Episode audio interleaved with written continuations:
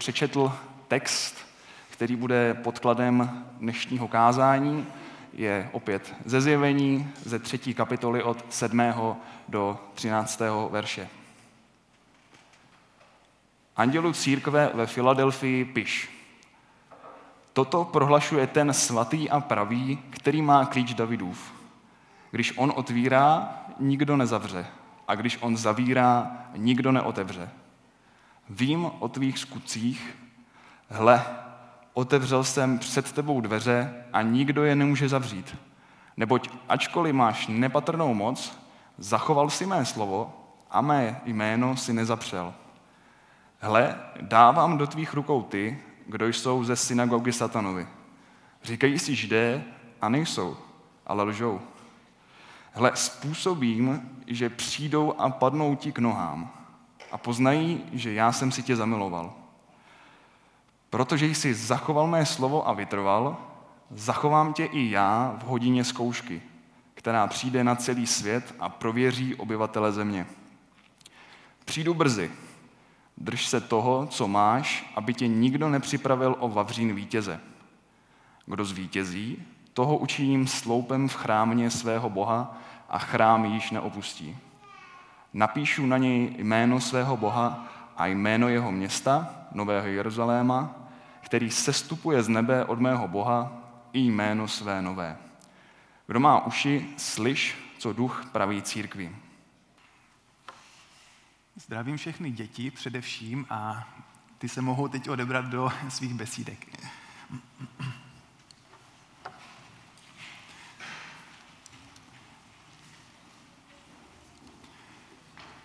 Přeji krásnou neděli eh, vám všem, vážení hosté, milí přátelé, bratři a sestry. Dnes budeme mluvit o jednom tématu, které se týká minulosti, současnosti i budoucnosti. Pokračujeme v sérii dopisů církvím z knihy Zjevení. Dnes je to dopis do Filadelfie. A protože se týká i budoucnosti, říkal jsem si, že by bylo zajímavé použít technologii budoucnosti, tedy umělou inteligenci, aby napsala úvahu na toto téma za mě. Což jsem i zkusil, takže se máte na co těšit. Ne, dělám si legraci samozřejmě. Výsledek nebyl zase tak uspokojivý a neodpovídal mým představám, takže jsem se rozhodl jít starou osvědčenou cestou a připravit kázání sám. Umělá inteligence možná někdy příště.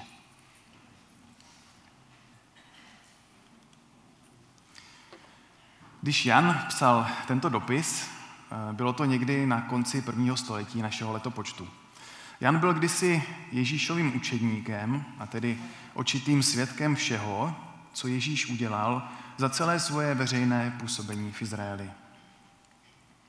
Teď už to byl starý muž, a poštol, který byl pronásledovaný pro, věrno, pro jeho věrnost zvěstování Evangelia, tedy Ježíšova učení o záchraně od hříchu a smrti.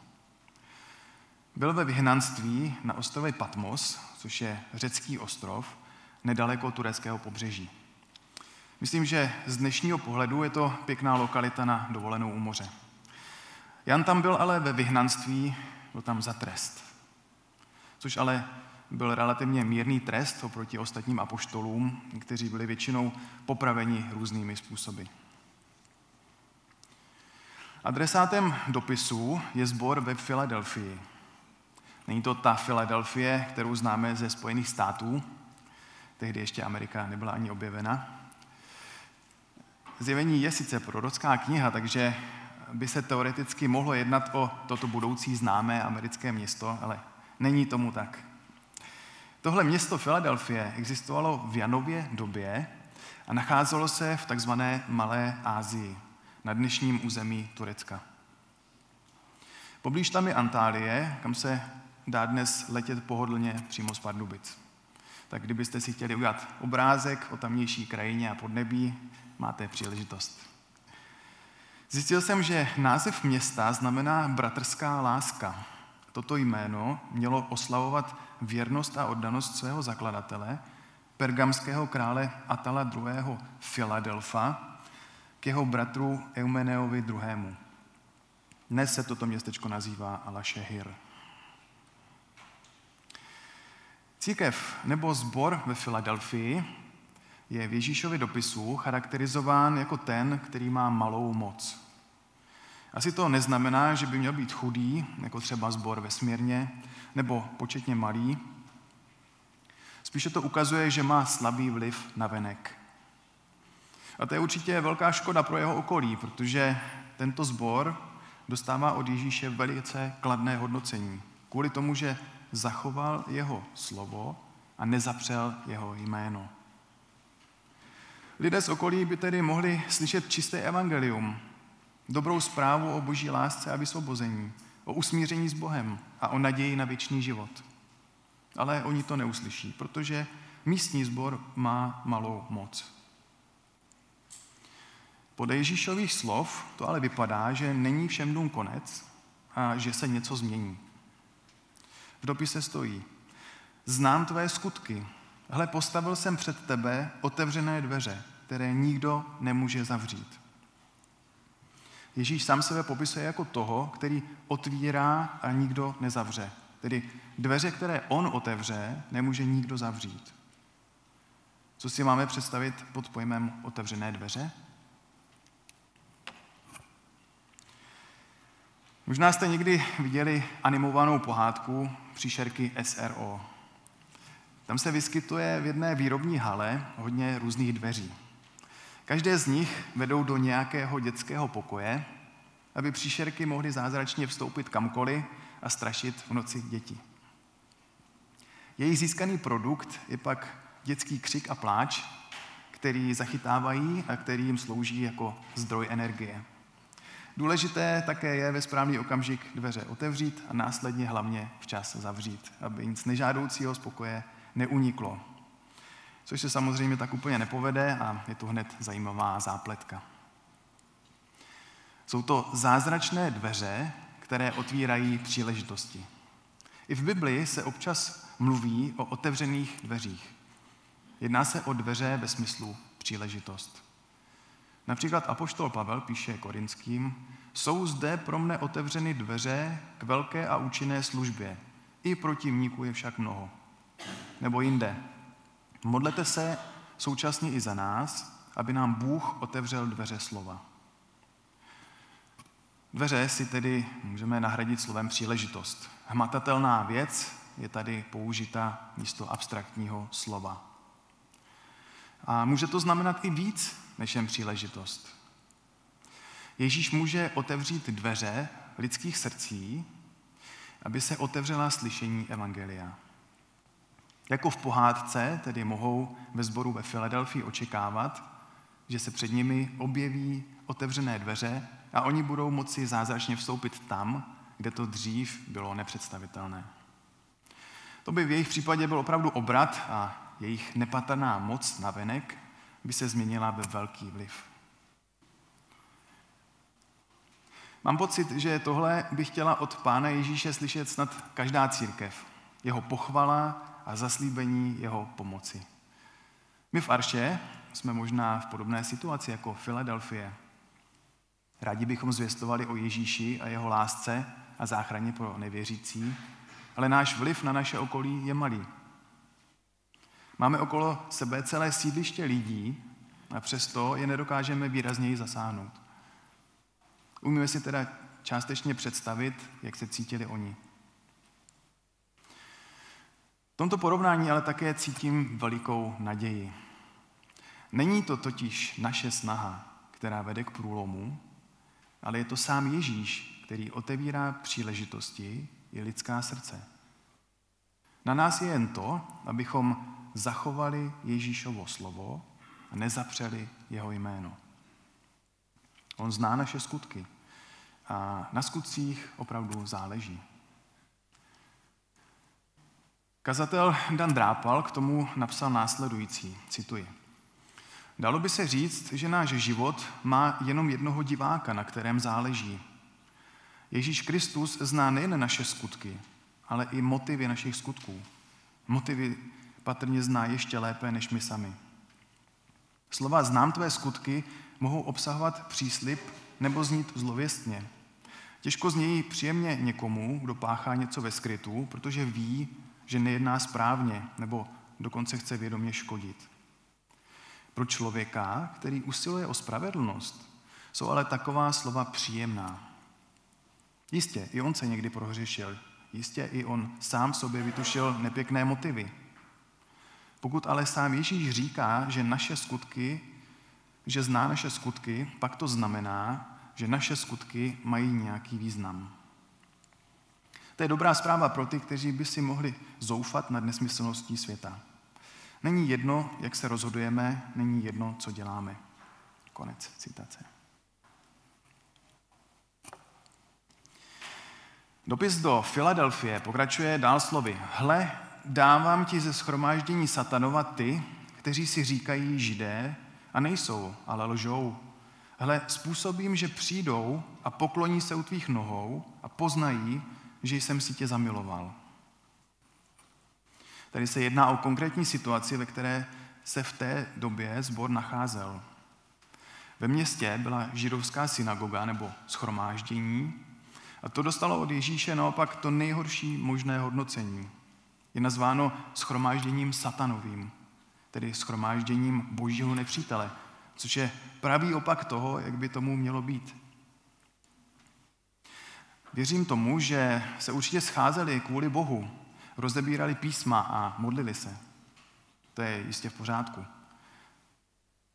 Ježíš, když ještě chodil po zemi, navštěvoval stejné židovské synagogy a vedl diskuze se židy o tom, že právě on je ten zaslíbený mesiáš.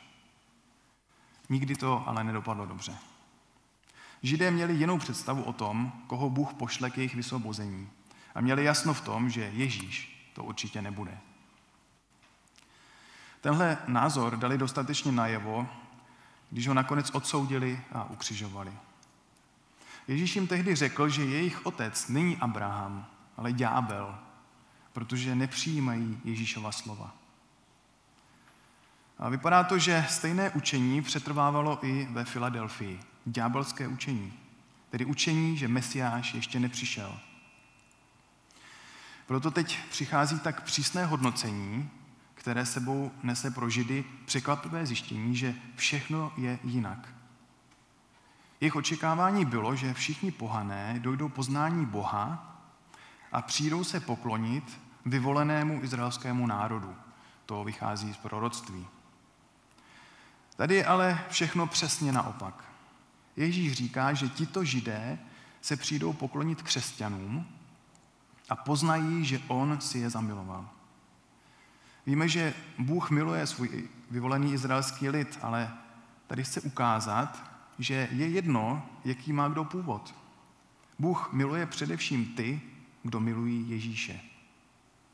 A to je dobrá zpráva i pro nás dnes. Nezáleží na tom, jaký je náš původ, odkud jsme, ani co jsme v životě dokázali nebo pokazili. Pokud přijmeme do svého života Ježíše a zachováme jeho slova, on si nás zamiluje jako tehdy věrné lidi ve sboru ve Filadelfii. Dnes v Pardubicích nemáme židovskou synagogu, ani tady není rozšířené židovské učení.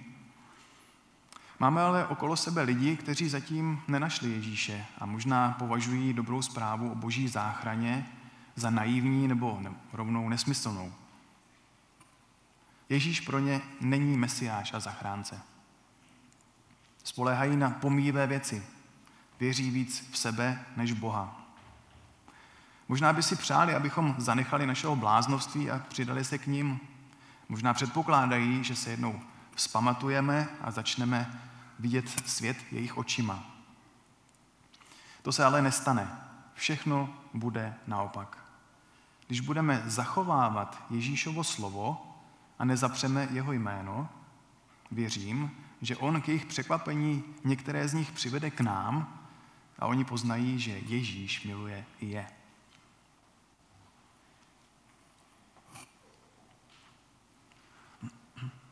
Všechny ty dopisy jednotlivým církvím v knize Zjevení nesou konkrétní hodnocení a napomenutí od Ježíše. a také obsahují konkrétní varování nebo pochvaly. Kontextu celé knihy, která je výrazně zaměřena do budoucnosti, na to, co se má stát v posledních časech, se nabízí myšlenka, že se tady jedná o víc než jen o minulost. Je jisté, že bychom měli hledat, jaké paralely tyto dopisy přináší pro nás v dnešní době. Nejsou to totiž jen samotné dopisy, které by nás měly zajímat. Je tam i velká symbolika, která knihu provází. Například církve jsou zde přirovnány ke svícnům. Mohli bychom se tedy podívat pohledem, že těchto sedm svícnů je sedm typů církví v poslední době. A možná i sedm typů církví dnes. Bylo by zajímavé, kdyby Archa dostala takto konkrétní dopis od Ježíše dnes. Co myslíte, jak bychom obstáli? Ježíšovo hodnocení je objektivní a spravedlivé. Na druhou stranu je také přísné a neváhá dát jasné varování v případě, když se něco neděje správně. Zajímavé je, že ze sedmi dopisů osloveným sborům pouhé dva neobsahují žádnou kritiku. Zbylých pět pán Ježíš kárá, napomíná a varuje. Šance, že by archa prošla bez připomínek, je tedy 2 ku 5, což je necelých 29% Nechci tady teď vytvářet nějakou statistiku, my jsme v sáskové kanceláři, ale vypadá to, že sbory v budoucnu opravdu budou mít svoje problémy a v některých aspektech se odkloní od zdravého učení a ustoupí vlivu okolního světa. Už dnes vidíme, jak některé církve ustupují z některých biblických pravd, aby se zalíbili světu. Jako by chtěli rozšířit úzkou cestu, která vede k životu. A bohužel to vypadá, že uvidíme ještě více ústupků. Víme, na čem jako archa stojíme? Jsme plně postaveni na božím slově a nezapíráme Ježíšovo jméno?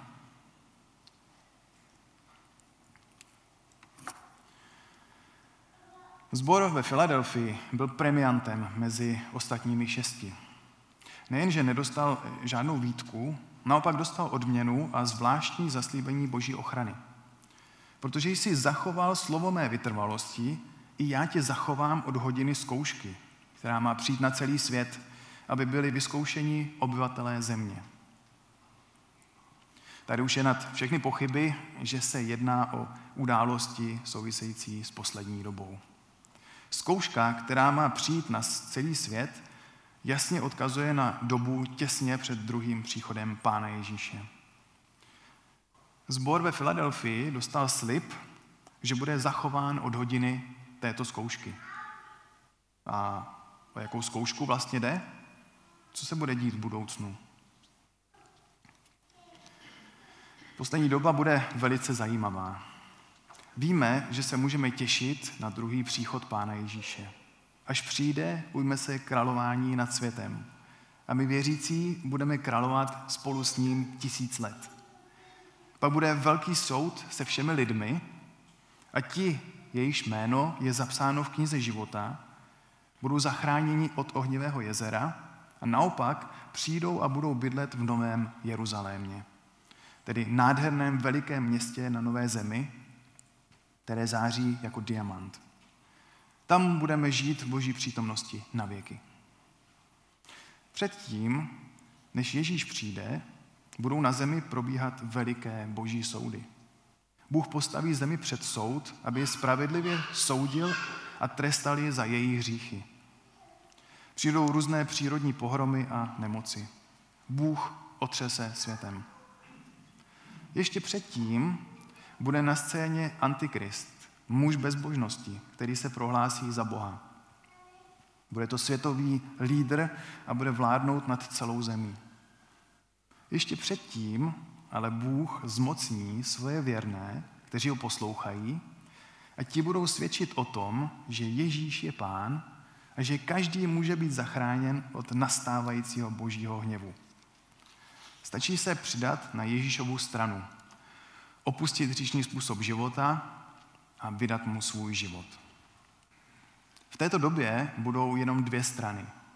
Buď budeme na straně Ježíše a, nebo, a budeme zachráněni, a nebo budeme na druhé straně a budeme ztraceni. Každý si bude muset vybrat. Nebude žádná zlatá střední cesta. Bude potřeba zachovávat Ježíšova slova a nezapřít jeho jméno. A to se vracíme zpátky do Filadelfie, nebo k typu sboru, jaký byl ve Filadelfii. Tedy ke sboru, který dostal slib, že bude zachován od hodiny zkoušky, která má vyzkoušet obyvatele země. A z toho slibu vyplývá, že Ježíš se o své věrné postará a zachová je.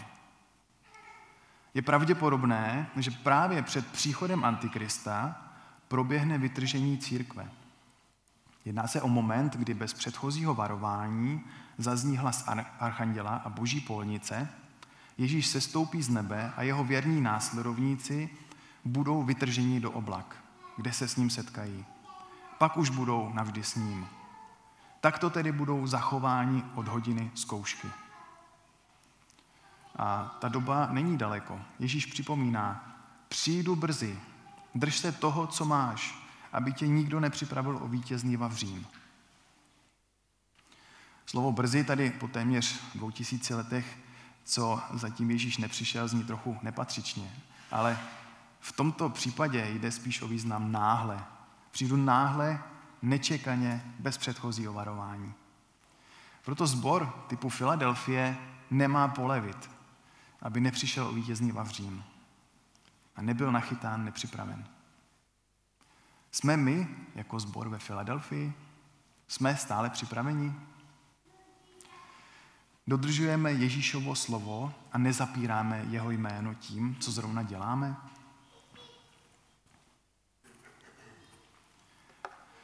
Nakonec je tady přichystaná odměna. Kdo vítězí, toho učiním sloupem v chrámu svého Boha a nevíde již nikdy ven. Napíšu na něj jméno svého Boha a jméno města svého Boha, Nového Jeruzaléma, sestupujícího z nebe od mého Boha, i své nové jméno. Na první pohled to nezní tak úplně lákavě. Představa, že když zvítězíme, staneme se sloupem a nebudeme se moci pohnout, je spíš děsivá, aspoň pro mě. Nad to ještě na nás bude napsáno něco jako inventární číslo. Řekli bychom, děkuji, nechci. Ale tak to není myšleno. Je tady narážka na to, že kdysi v pohanských chrámech bývaly sloupy ozdobeny nápisy. Když se někdo zasloužil o město, napsali jeho jméno na sloup v některém z chrámů. Dnes nabízí pěkné srovnání s naší pardubickou hokejovou arénou, kde sloupy zdobí dresy hráčů, kteří se nejvíce zasloužili o klub a stali se místními legendami. Stejně tak se pro nás chystá podsta, kdy naše jméno bude zapsáno v božím chrámě a my budeme moci být stále v boží přítomnosti. Budete ve skutečnosti asi ještě mnohem lepší. Bůh je láska, takže se je opravdu na co těšit.